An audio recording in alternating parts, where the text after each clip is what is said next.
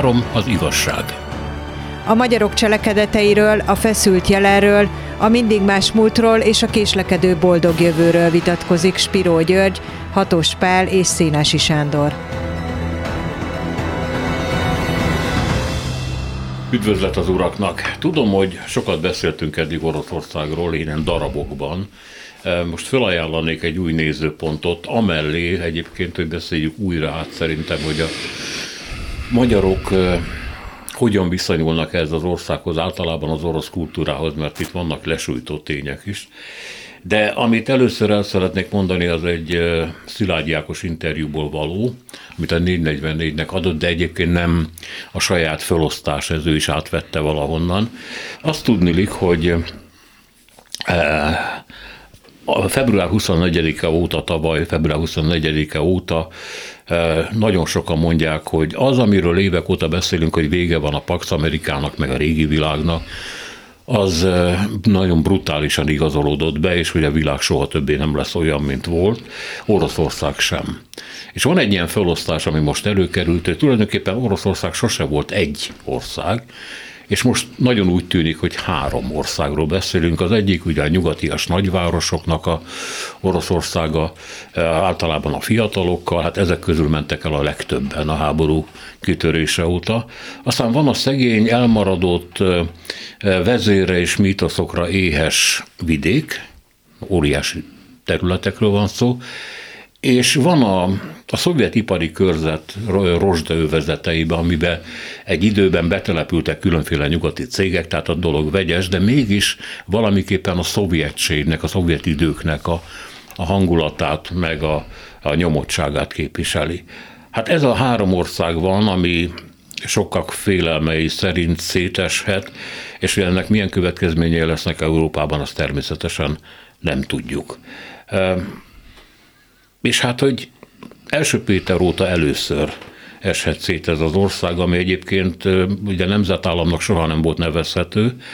Én megnéztem egy adatot, amikor kiépült az orosz birodalom, tehát elérte a cári birodalomról beszélek, a legnagyobb kiterjedését akkor 50% fölött volt, de nem sokkal az oroszoknak a aránya. És hát ez a szétesés másik lehetséges variációja, hogy így etnikumok mentén esik szét. Mit gondoltak erről? Igen, hát ez e, igaz, de e, nem tudom, hogy mi következik belőle. Ez a rassziszkaja impéria, tehát ez a, a cári birodalom.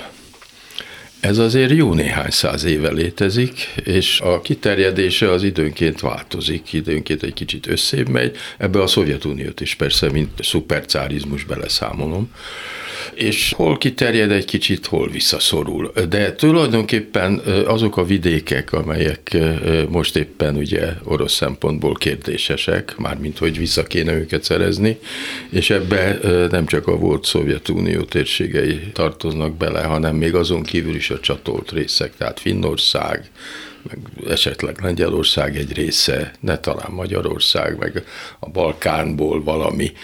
Ez a befolyási övezetnek a, a kitágítása, ami hát a birodalmi gondolkodással vele jár. Tehát ebben semmi különös nincsen. A birodalmi gondolkodás az olyan, amilyen. És azt nem lehet megváltoztatni. De én, én most egy, kicsikét elvonatkoztatnék ettől, vagy leszállnék a köznapok világába. Nem, mint hogyha én a rendszerváltás óta kétszer voltam mindössze a volt Szovjetunióba, és egyszer Moszkvába, egyszer Leningrádba, mármint Pétervárot. Tehát nekem közvetlen tapasztalatom a, a, a mai orosz vidékről, meg Szibériáról, meg egyéb helyekről nincsen.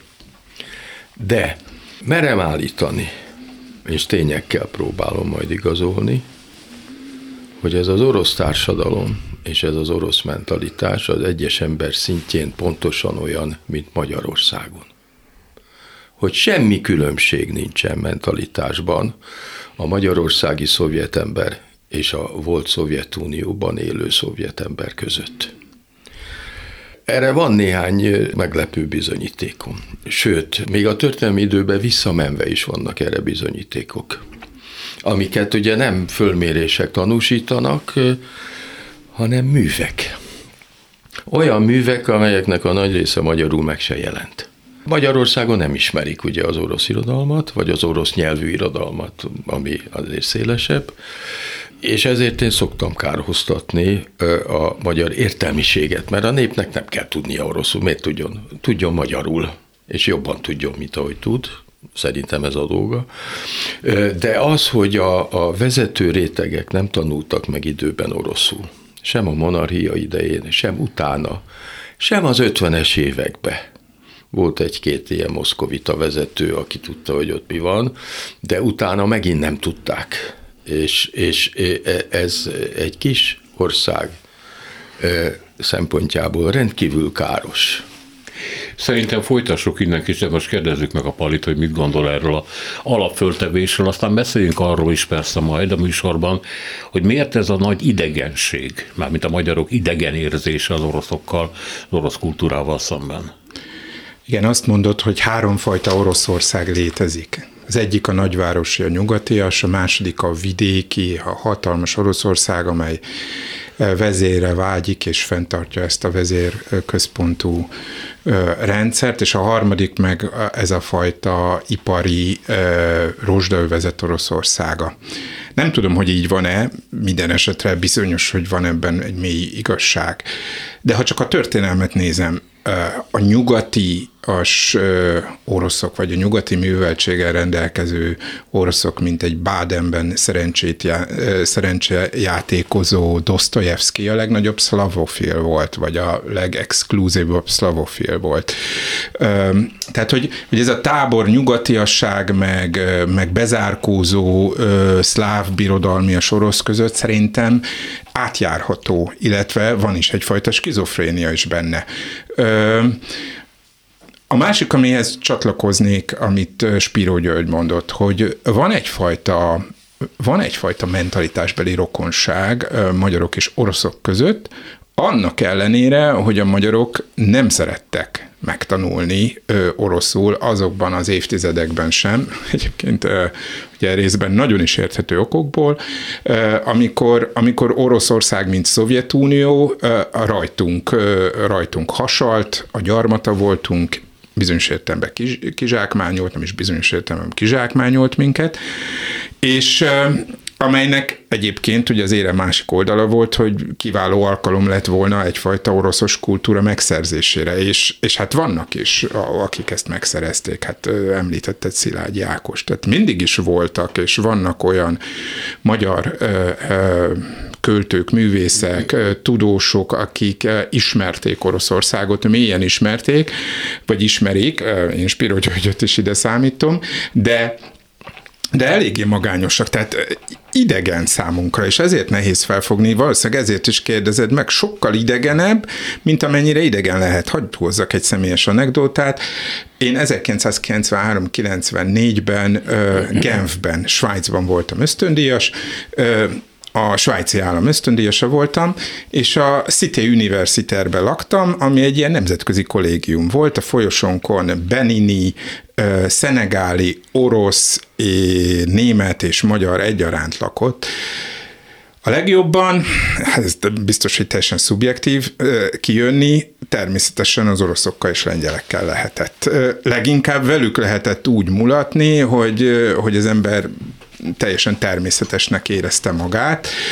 Nyilvánvaló, hogy ez részleges tapasztalat, ami egyébként azzal járt, hogyha elmentem a fényes kirakatok előtt, mondjuk a luxus óra márka a Patek Philip gyártó előtt, láttam a nagy orosz rendszámú luxus kocsikat, és kár örventem, hogy na, hozzák csak ide a pénzüket, addig sem lesz pénzük arra, hogy fegyverkezzenek, és újra eszükbe jusson, hogy, hogy, hogy minket elfoglalnak. Hát ugye ez a jelcini anar anarchikus, oligarchikus Oroszország legmélyebb káoszos évei voltak, én inkább azt látom egy ismétlődő mintázatnak, akármi is ennek az oka, hogy, hogy ezek ideglenes dolgok, ahogy Kína esetében is. Tehát, hogy Oroszország természetes állapota a birodalmiság, ha lehet ilyet mondani, hogy természetes állapot, és ennek a birodalmiságnak minden találrendel. Hát ugye Nagy Péter, aki ugye ácslegényként végigjárja Nyugat-Európát, és modernizálja Oroszországot, de miért? Hogy birodalommá fejlesz és nem sajnál semmilyen árat. Tehát, hogy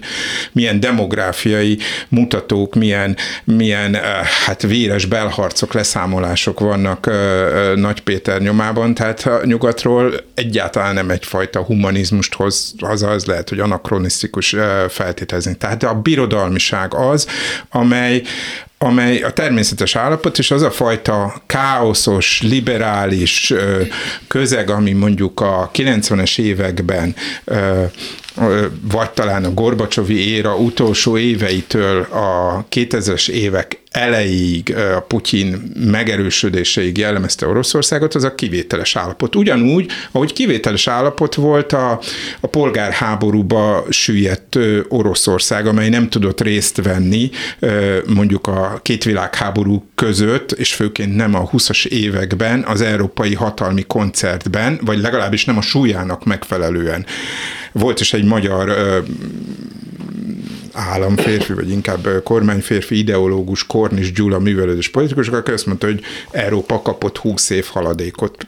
És teljesen igaza lett. 20 év haladékot kapott, 39-ben Stalin a, pontosan a Molotov-Ribbentrop paktum révén Lengyelország felosztásával, a Baltikum visszaszerzésével megmutatta, hogy igazából a kommunizmus is világforradalom helyett mit akar, a birodalmat akarja újra megvalósítani.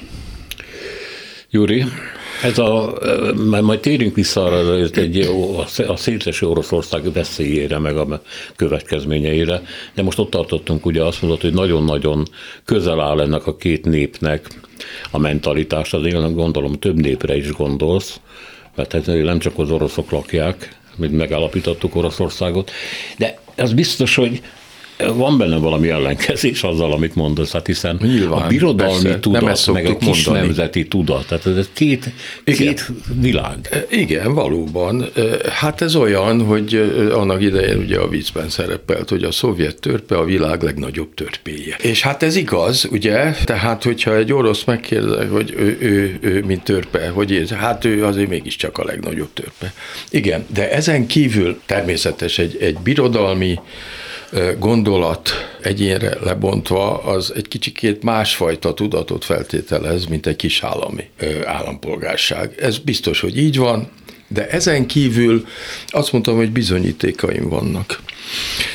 Ugye ismerjük azt a gyönyörű szép adiverset az első világháború kitöréséről. Ez a különös-különös nyári éjszaka volt, és, és akkor egészen varázslatos őrületek történnek, és Hát ugye ez körülbelül az első, és abban, annak idején egyetlen háború ellenes megnyilvánulása volt a magyar költészetnek. És hát bennem is úgy raktározódott el, hogy hát ez páratlan. Nagyon meglepődtem, amikor Hodászevics szinte ugyanezeket a szavakat leírta egy háború ellenes versében, akkor, ugyanakkor, csak hosszabb a vers persze, mert orosz, és Adi meg kisebb népnek a szülötte, de majdnem szó szerint ugyanaz, most nem írtam ki, meg le kéne fordítani, mert Hodászevics szerintem egyetlen sor sincsen magyarul. Na most volt egy nagyon-nagyon nevezetes meseíró Oroszországban, úgy hívják, ő maga adta a nevét, hogy Kornyej Csukovszki. Nem ismerik a magyarok, és van neki egy elképesztő naplója. 1901-ben kezdte írni még fiatalon, és a haláláig írta 1969-ig. Kornyej Csukovszki, az Kornyej Csuk néven született, mert cselédlány volt, parasztlány volt az anyja, és nem volt apja.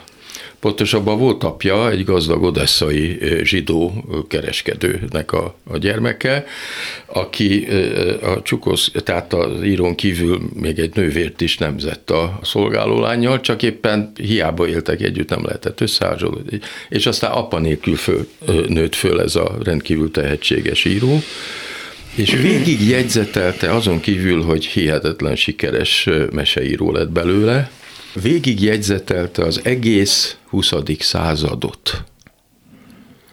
Na most azzal a szándékkal, hogy csak és kizárólag az irodalmi híreket írja le. Ő nem fog politizálni, határozta ez a 20. század legelején, csak az irodalmi. Na most benne van természetesen ától az egész politika története Oroszországnak, alul nézett be a mindennapok. Na most nincs olyan megjegyzése és nincs olyan vélekedése ennek a nagyon tehetséges és végig elnyomott embernek, aki a végén természetesen a disszidensekkel tartott, és a lánya az megírta a Ligia Csukoszka, az egyik legszebb orosz kisregényt a, a, a lágerekről, meg egyáltalán a személykultuszról. Egyetlen olyan megjegyzésen nincsen ebben a naplóban, amivel ne érthetnénk mi magyarok száz százalékig egyet. És kiderül belőle, hogy az orosz értelmiség, Hát ő mindenkit ismert, hát mindenkivel jóba volt. Ő kritikus is, Csehovtól kezdve mindenkiről írt, és, és a végén meg a Szolzsenyicinnek volt a haverja. Szóval egyszerűen minden mondata magyar szempontból vállalható. És az egész közeg pontosan olyan, mint a magyar irodalmi közeg. Ezek az oroszok, és ugyanúgy gondolkoztak. Na most hát én többször javasoltam, hogy ezt a fantasztikus naplót, ami egyébként megtalálható magyar könyvtárban is, meg fönn van a neten, tehát aki tud oroszul, olvassa el.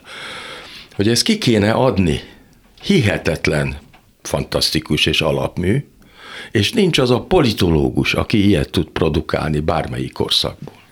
Ezzel kapcsolatban egyébként azt szokták mondani, hogy ugye Oroszországnak sokkal drámai, véresebb, nagy, nagy szabásúbb a történelme, és ennek következtében az irodalma is. A magyar az egy ilyen kelet-európai kisebb konfliktusoknak az irodalma, és ez valahogy visszatükröződik.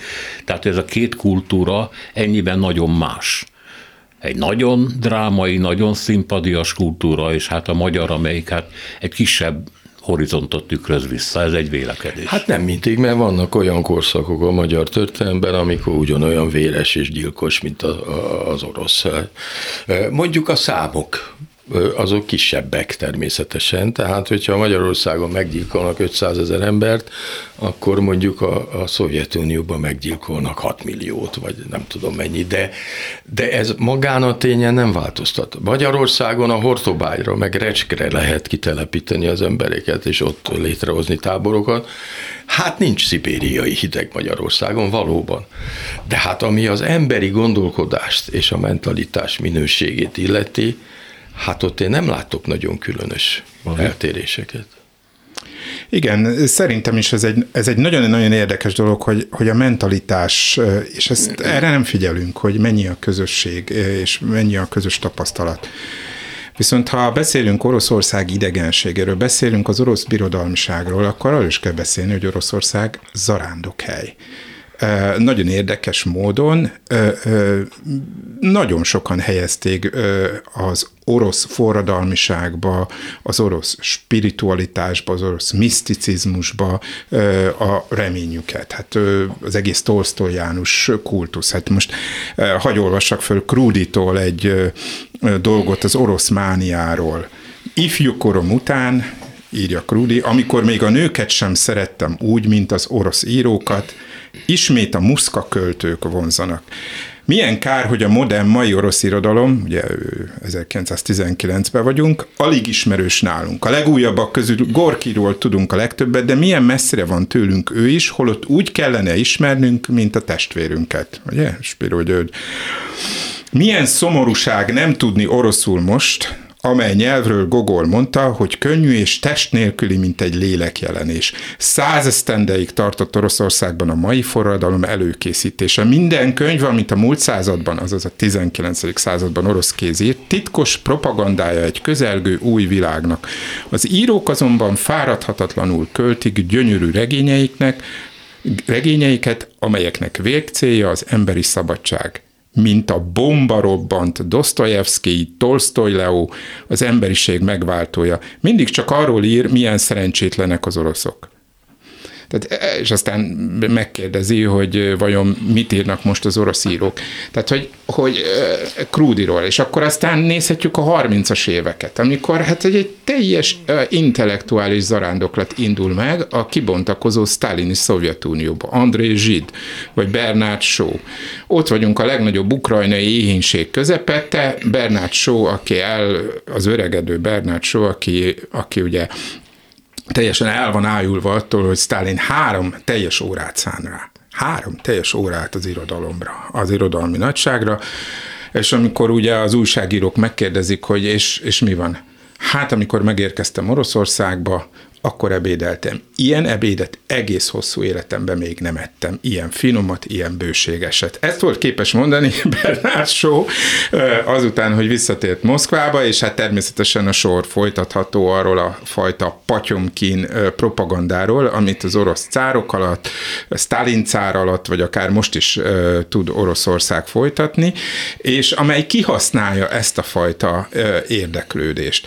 Hát nekem is van ilyen orosz zarándok élményem, Tarkovsky, az Andrei Rubjov, ami egyébként pont arról szól, ha jól értelmezem, hogy milyen volt a szétesett Oroszország. Nem olyan ártatlan film az, mert, mert az is arról szól, hogy, hogy Oroszország anyácskának egyesülnie kell, és végül is a harangöntés szimbóluma egy új kezdetet jelöl, azt a kezdetet, amit aztán rettegett Ivántól kezdve Nagy Péteren át beteljesít a modern Oroszország. De milyen megejtő a miszticizmusa, milyen, milyen, milyen megejtő az a fajta nyersesség, ahogy a testvérháborút, a kegyetlen, kiméletlen gyilkosságot ábrázolja, egy olyan esztétikával, egy olyan filmnyelven, amelynek a hatása alól kikerülni egyszerűen lehetetlen. Tehát egyszerre idegen Oroszország, és egyszerre vonzó. És akkor folytathatnám az emberekkel, akik Oroszországban töltöttek diplomáciai, vagy ilyesmit, és akkor a hivatali óra után azonnal előveszik a vodkás üveget és az uborkát, tehát hogy egyszerűen be vannak oltva egy életre az orosz mániával, lett legyen ez bármi, és az orosz propaganda az a legnagyobb őrültségekre is képessé teszi ö, a, a híveket. A kommunizmus mondjuk Amerikában, ugye most az Oppenheimer film kapcsán ez kevésbé elő, ö, került elő. Hát mi indítja a Rosenberg házaspárt arra, hogy megszerezzék az atomtitkot és átadják Oroszországnak. Tehát valami fensőbb igazság, a kommunizmus igazsága, egyetemessége, amely, amely természetesen biztos hát az anyagi juttatások meg egyebek is szerepet játszanak. Tehát Oroszország ilyen értelemben, és ezt egy kicsit rezignáltan mondom, legyőzhetetlen. Három az igazság. Oroszországról beszélünk ebben a műsorban. Azt mondtátok, hogy illetve megerősítettétek azt a gyanút, hogy a magyarokban van valami idegenkedés, idegen érzés az oroszokkal, az orosz kultúrával szemben, de hát nem biztos, hogy ez egy kulturális idegenség, hanem a nagyhatalomtól való félelem indukálta távolságtartási kényszer, nem? Tehát az, korábbi műsorokban is beszéltünk arról, hogy a magyar reformkorban rettenetes félelmek éltek a oroszokkal kapcsolatban, és hogy még később is, ugye a monarchiában Tisza Istvánt, akiről majd később fogunk beszélgetni, milyen, milyen szörnyű félelmek gyötörték a, a szláv összefogással kapcsolatban, és ezért volt az, hogy annyira szorgalmazta például a közös haderő megerősítését és a véderőtörvény átverését a magyar parlamentben. Ez a félelem, ez régóta tart, hosszú ideig tart, és hát a valóság valamiképpen mindig visszaigazolta. Hát a magyarok nem féltek eléggé az oroszoktól.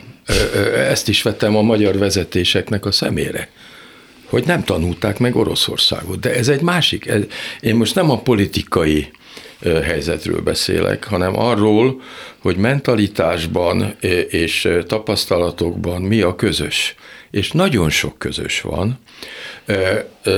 Már nyilván közös lehetett volna korábban is, és nem nagyon tudták a, a, a magyar írók, hogy mennyire értik ezt az Oroszországot, de például amikor Kosztolányi lefordítja a három nővért, németből egyébként, hát annyira zseniális az a fordítás, hogy abból kiderül, hogy a Kosztolányi pontosan értette, hogy milyenek az oroszok, és hogy milyen állapotban vannak most éppen. Ahogy Tóth Árpád nem értette, pedig ő is fordított, és ő is németből, és ugyanannak a német fordítónak a szövegéből csinálta a cseresznyéskertet. Tehát itten vagy van valami affinitás, vagy nincs, de hadd mondjak más példákat hogy a nép, vagy legalábbis az értelmiség pontosan értette és érti amit az orosz írók el akarnak mondani. Bulgakovnak a nagy magyarországi sikere, A Mester és Margaritának a nagy sikere. Ugye a magyar az nem misztikus irodalom kedvelő nép, hanem nálunk a misztika kimaradt a magyar irodalom történetből, konkrét okai vannak, mindegy, és az oroszokban benne van, és Bulgakov is benne van, csak éppen olyan iróniával kezeli ezt az egészet. És hívő is, nyilvánvalóan különben meg se tudja írni azt a regényt, és a magyar olvasók többsége nem hívő. Ennek ellenére a magyarok imádják a Mester és Margaritát, ez már több évtizede így van, és még a fiatalok is. Hát, hogyha nem lenne ez irányban affinitás a magyar olvasókban, akkor Bulgakovot ugyanúgy elfelejtették volna, mint Solohovot meg a többieket. De nem felejtették el. A 90-es években úgy alakult, hogy egy csomó fiatal drámaírónak a, a, az akkori mai orosz életről szóló darabját fordítottam színházaknak és a Nikolaj Koljádától kezdve az ő tanítványait, mert ő Szibériába csinált egy drámaíróiskolát, és, és sorolhatnám. És hát fordítás közben az ember megismeri az anyagot, és aztán látja, hogy a magyar közönség itt-ott, ott Budapesten, meg vidéki városokban hogyan reagál rá tökéletesen értették. És azokat az orosz szerzőket is értik, a legutolsó talán a Részegek, Viripájev Részegek című előadása volt Gotár Péter rendezésében, aki külön ö, ö, ö, ö, nagy affinitással rendelkezik az oroszok iránt, és van egy nagyszerű filmje is, a Hagyjálókva, Vászka, amelyik orosz színészekkel Pétervárot lett leforgatva. Szóval hogy a magyar közönség egész Magyarországon tökéletesen értette a 90-es és a 2000-es évek elejé orosz mindennapi élet történeteit. Hát ez az abszolút bizonyíték, mert hát színigazgatók a megmondhatói, hogy ami a közönségtől idegen, amiben nem ismer magára, és amiben nem tud jól szórakozni, mert ismeri a probléma tömeget, azokat be se lehet mutatni, nem hogy sikerre vinni. Tehát ez azt jelenti, ez egy abszolút bizonyíték, hogy a mindennapi élet szintjén nagyon hasonló dolgok történtek az oroszokkal, mint mi velünk. Mondjuk ez a ami Csehovnál különösen megfogható, ez a, de Goncsaró is felhozható, ez a e, orosz cselekvőképtelenség, ez a megállt idő, amiben össze-vissza toporognak, tétován szeretnének kitörni belőle, de nincs hova, igazából nincs erő, nincs tudás, e, abban a hatalmas országban, ez olyan nagyon ismerős a magyaroknak? A beragadásra egy történelmi pillanatban? Igen, az lett, azzá vált a rendszerváltás után erősödött meg Magyarországon a szovjet típusú ember kialakulása. Oli? Hát csak egyetérteni tudok ezzel. Egyébként annak idején, amikor elolvastam az Oblomovot, engem is egy ilyen szorongás keltett, kerített hatalmába, hogy Oblomovi élet anyagi feltételei nem álltak rendelkezésemre, de nagyon is éreztem, hogy én is bele tudnék süppedni egy ilyesmibe. És hát aztán ezt láthatjuk egyébként a magyar vidék depressziójában mondjuk a 90-es évektől, hogy, hogy volt valami Oblomovi, volt valami belesüppedés, valami, valami teljesen vigasztalhatatlan és megfellebezhetetlen elkeseredés, pessimizmus, ami ugye egyfajta apolitikumot is ö, ö, eredményez. Tehát ez, ez, ez, ez kétségtelen. És közben párhuzamos ott, ott van, hogy mondjuk a kultúra, a film, a regény iránt, a színdarabok iránt érdeklődő értelmiség, amely újra és újra rátalál a, az orosz kifejezésre el kell ismernünk, hogy, de ez nem csak ránk jellemző, hogy Oroszország, ismételten szeretném hangsúlyozni, egyfajta ilyen zarándok központ szellemileg is közben erre a beszélgetésre készültem, hát lehet nem a legcélszerűbb, de elolvastam Walter Benjaminnak a, a moszkvai úti jegyzeteit. Hát ez egy eszé, ugye Benjamin filozófus, történész, irodalmár, zsidó és kommunista néha egyszerre, néha külön, egy szerelem viszi el Oroszországba, és, és megírja Moszkvát, és, és eszembe jut az Oblomov meg a tehetetlenség, hogy Oroszországban az idő mértéke a szicsász. Mindjárt. Tehát, hogy nincs pontos idő, nincs terminus, amit megadnak, hogy egy ügyedet elintézik. Lehet, hogy soha az egész életben nem lesz elintézve.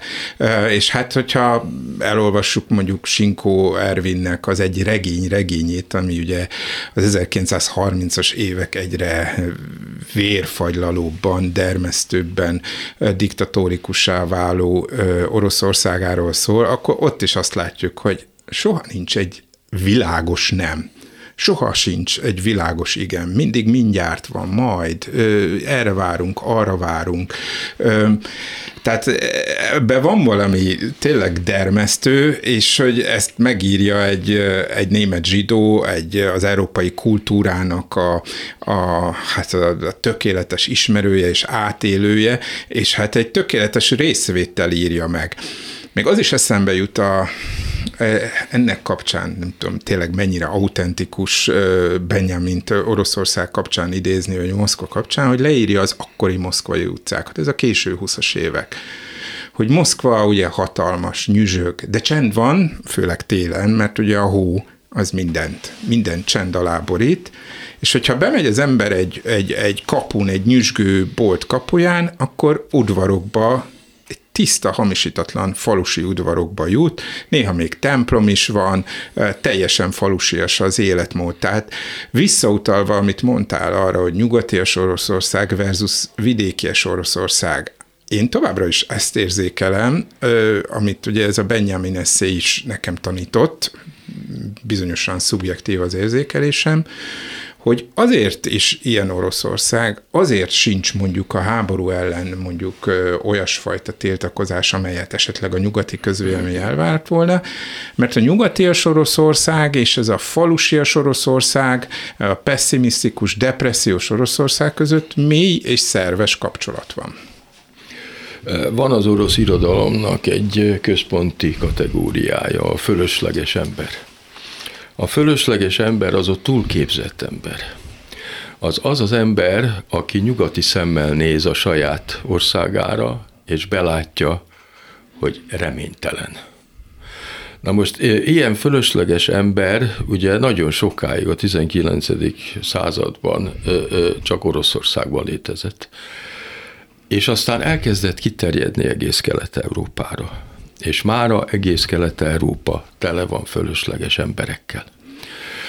És ez az élmény, ami egyébként a Csehov drámákat is élteti, ez tovább ment a, a szovjet korszak irodalmában, és tovább ment a, a, a változások utáni, tehát a Szovjetunió széthullása utáni időszakra is, és mi is megtapasztaljuk.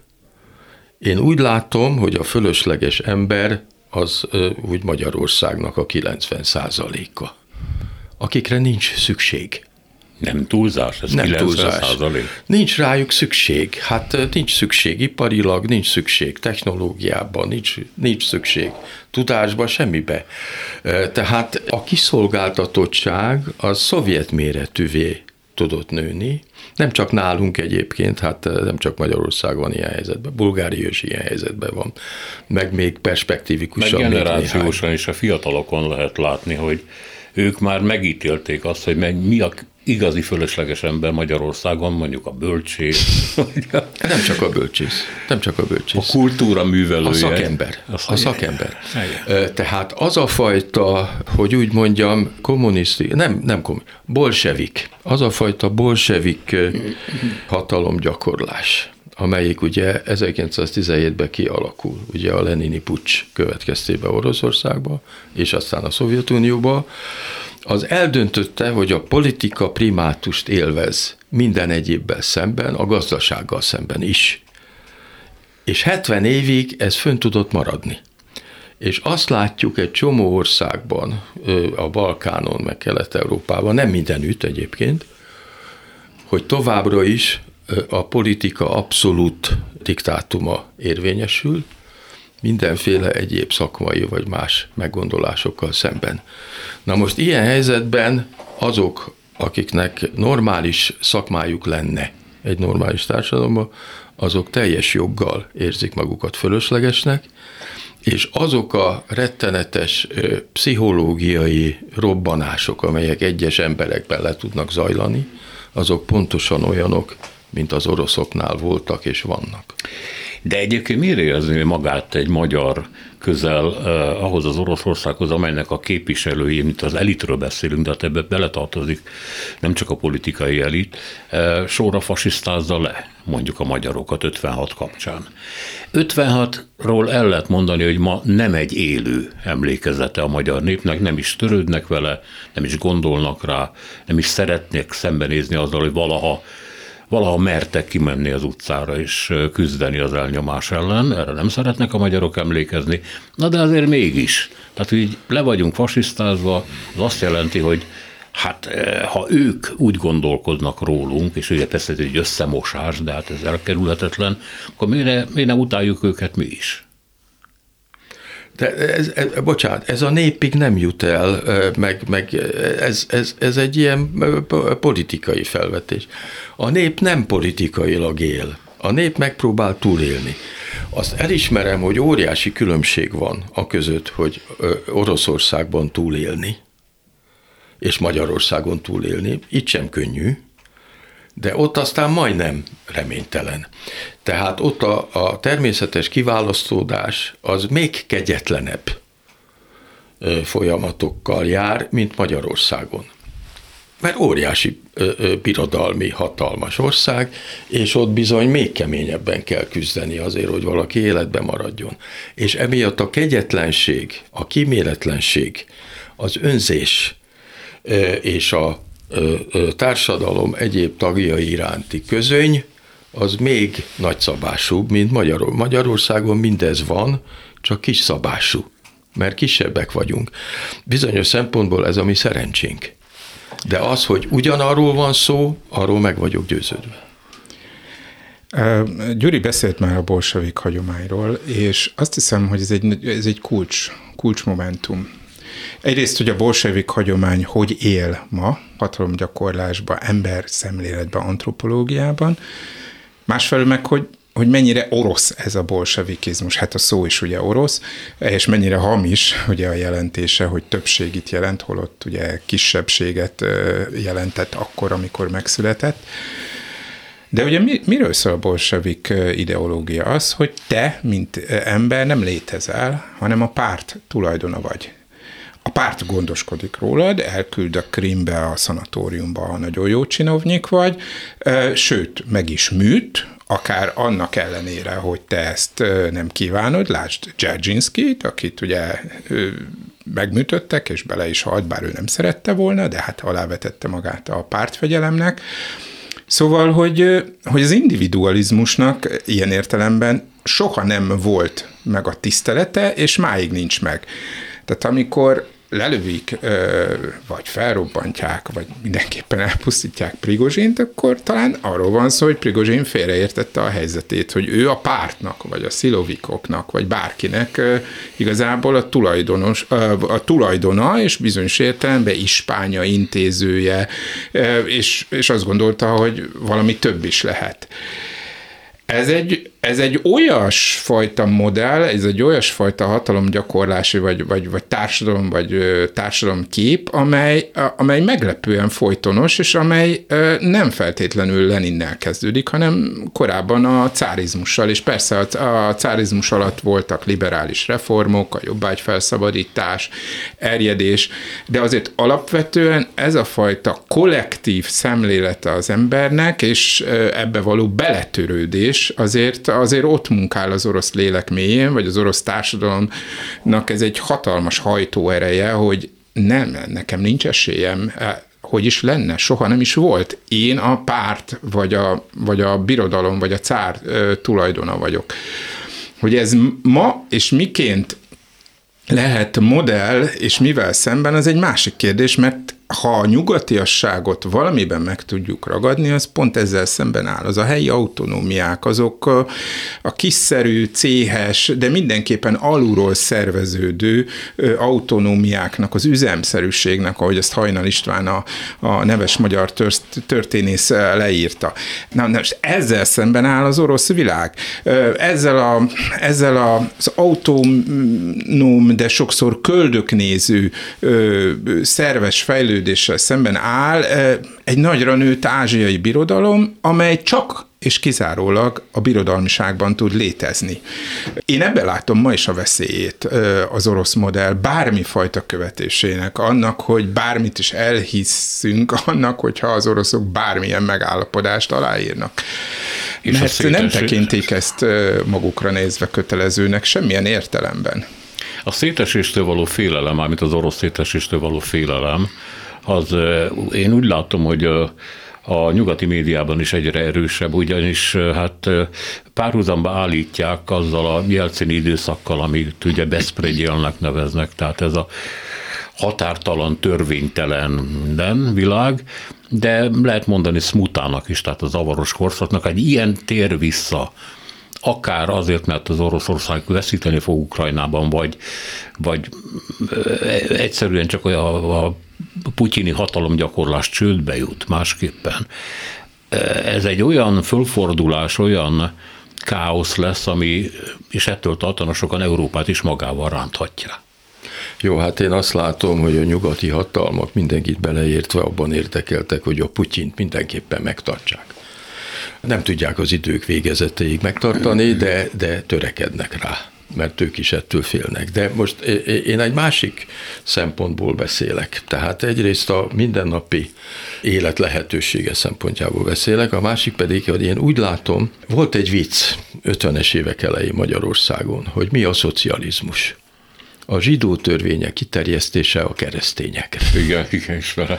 Na most én úgy látom, hogy ami történik itten Kelet-Európában, meg még hát Ázsiában is egy csomó leszakadt, meg önállóvá vált, vagy kvázi önállóvá vált egykori szovjet köztársaságban. Ez a proletár diktatúrának valamilyen nacionalista változata. Magyarországon elterjedt az a szemlélet, hogy ez, ezt maffia államnak, meg, meg posztfasizmusnak, vagy én nem tudom, minek nevezik. Szerintem ezek egy kicsit megtévesztő fogalmak. De az, hogy a proletár diktatúra az változott körülmények között működik, azt azért lehet látni és meg tudjuk jelölni azokat az országokat, ahol ez működik. Na most az egészen természetes dolog, hogy nacionalista meszt ölt, hogy ideológiában a nacionalizmust hirdetté, miután nemzetköziséget már nem lehet hirdetni, mert az egy időre ki van lőve. Majd nyilván megint föl fog támadni. És Tamás Gáspár Miklós is ezt jósolta, és előbb-utóbb nyilván igaza lesz valamennyire persze.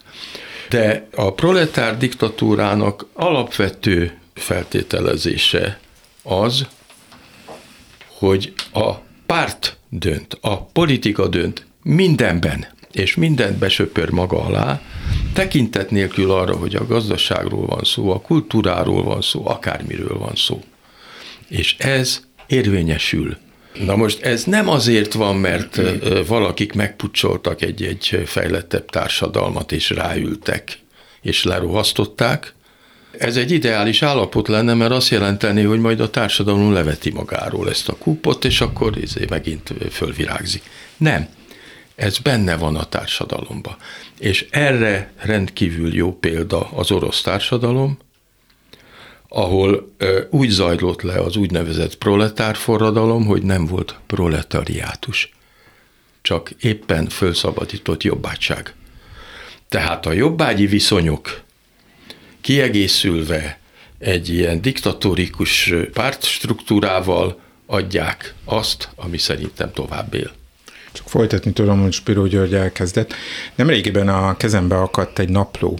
Egy olyan napló, ami egy hadifogoly napló, és amely, amely egy egyszerű magyar hadifogolynak az oroszországi feljegyzéseit tartalmazza. Ezt a kortárs közölte, mert valami módon már nem emlékszem az írónak, aki egy teljesen egyszerű lény volt, elmeséli ezt az egész háború alatti... Há, pol... Nem Lengyel Józsefről beszélünk? Nem, nem, nem, nem, nem, nem, ez egy, ez egy Soproni vagy, vagy Szobot. Igen, tehát hogy ez egy, egy abszolút nem értelmiségi.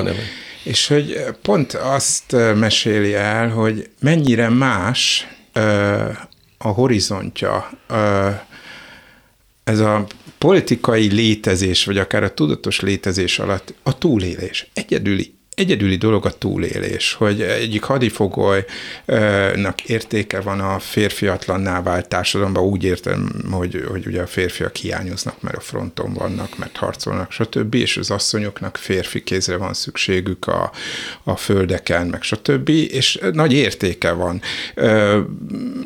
egy zsák búzának, vagy, vagy, vagy, vagy akár egy, egy lónak, annak aztán hatalmas értéke van, és hogy hogy igazából végig dokumentálja az egész polgárháborút 1917-től a 20-as évek közepéig, és, és abszolút nem látjuk az ideológiát, mert az teljesen adott, az megváltozhatatlan, és hát azt se tudjuk meg, hogy ő ebben hisze vagy nem hisz, hiszen az a lényeg, hogy valamiképpen a túlélés biztosítva legyen. És így élnek milliók és tízmilliók Oroszországban, és bizonyos értelemben ez a fajta modell, ha, ugye ha a Tarbéla filmjeire gondolunk, de gondolhatunk a mai közép- és kelet-európai valóságra is, ez, ez érvényesül.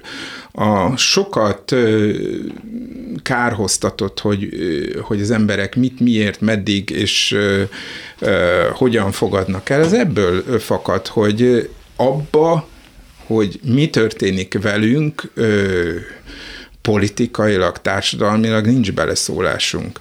Mi a túlélés játékait játszhatjuk. Ez egy igazi orosz lecke. Köszönöm szépen, hogy itt voltatok. Köszönöm Hatos Pálnak, Spíró Györgynek Oroszországról beszéltünk. Hm, magunkról. A műsort Cselmec János szerkesztette, a műsorvezető Szénási Sándor volt. Köszönjük a figyelmüket, minden jót!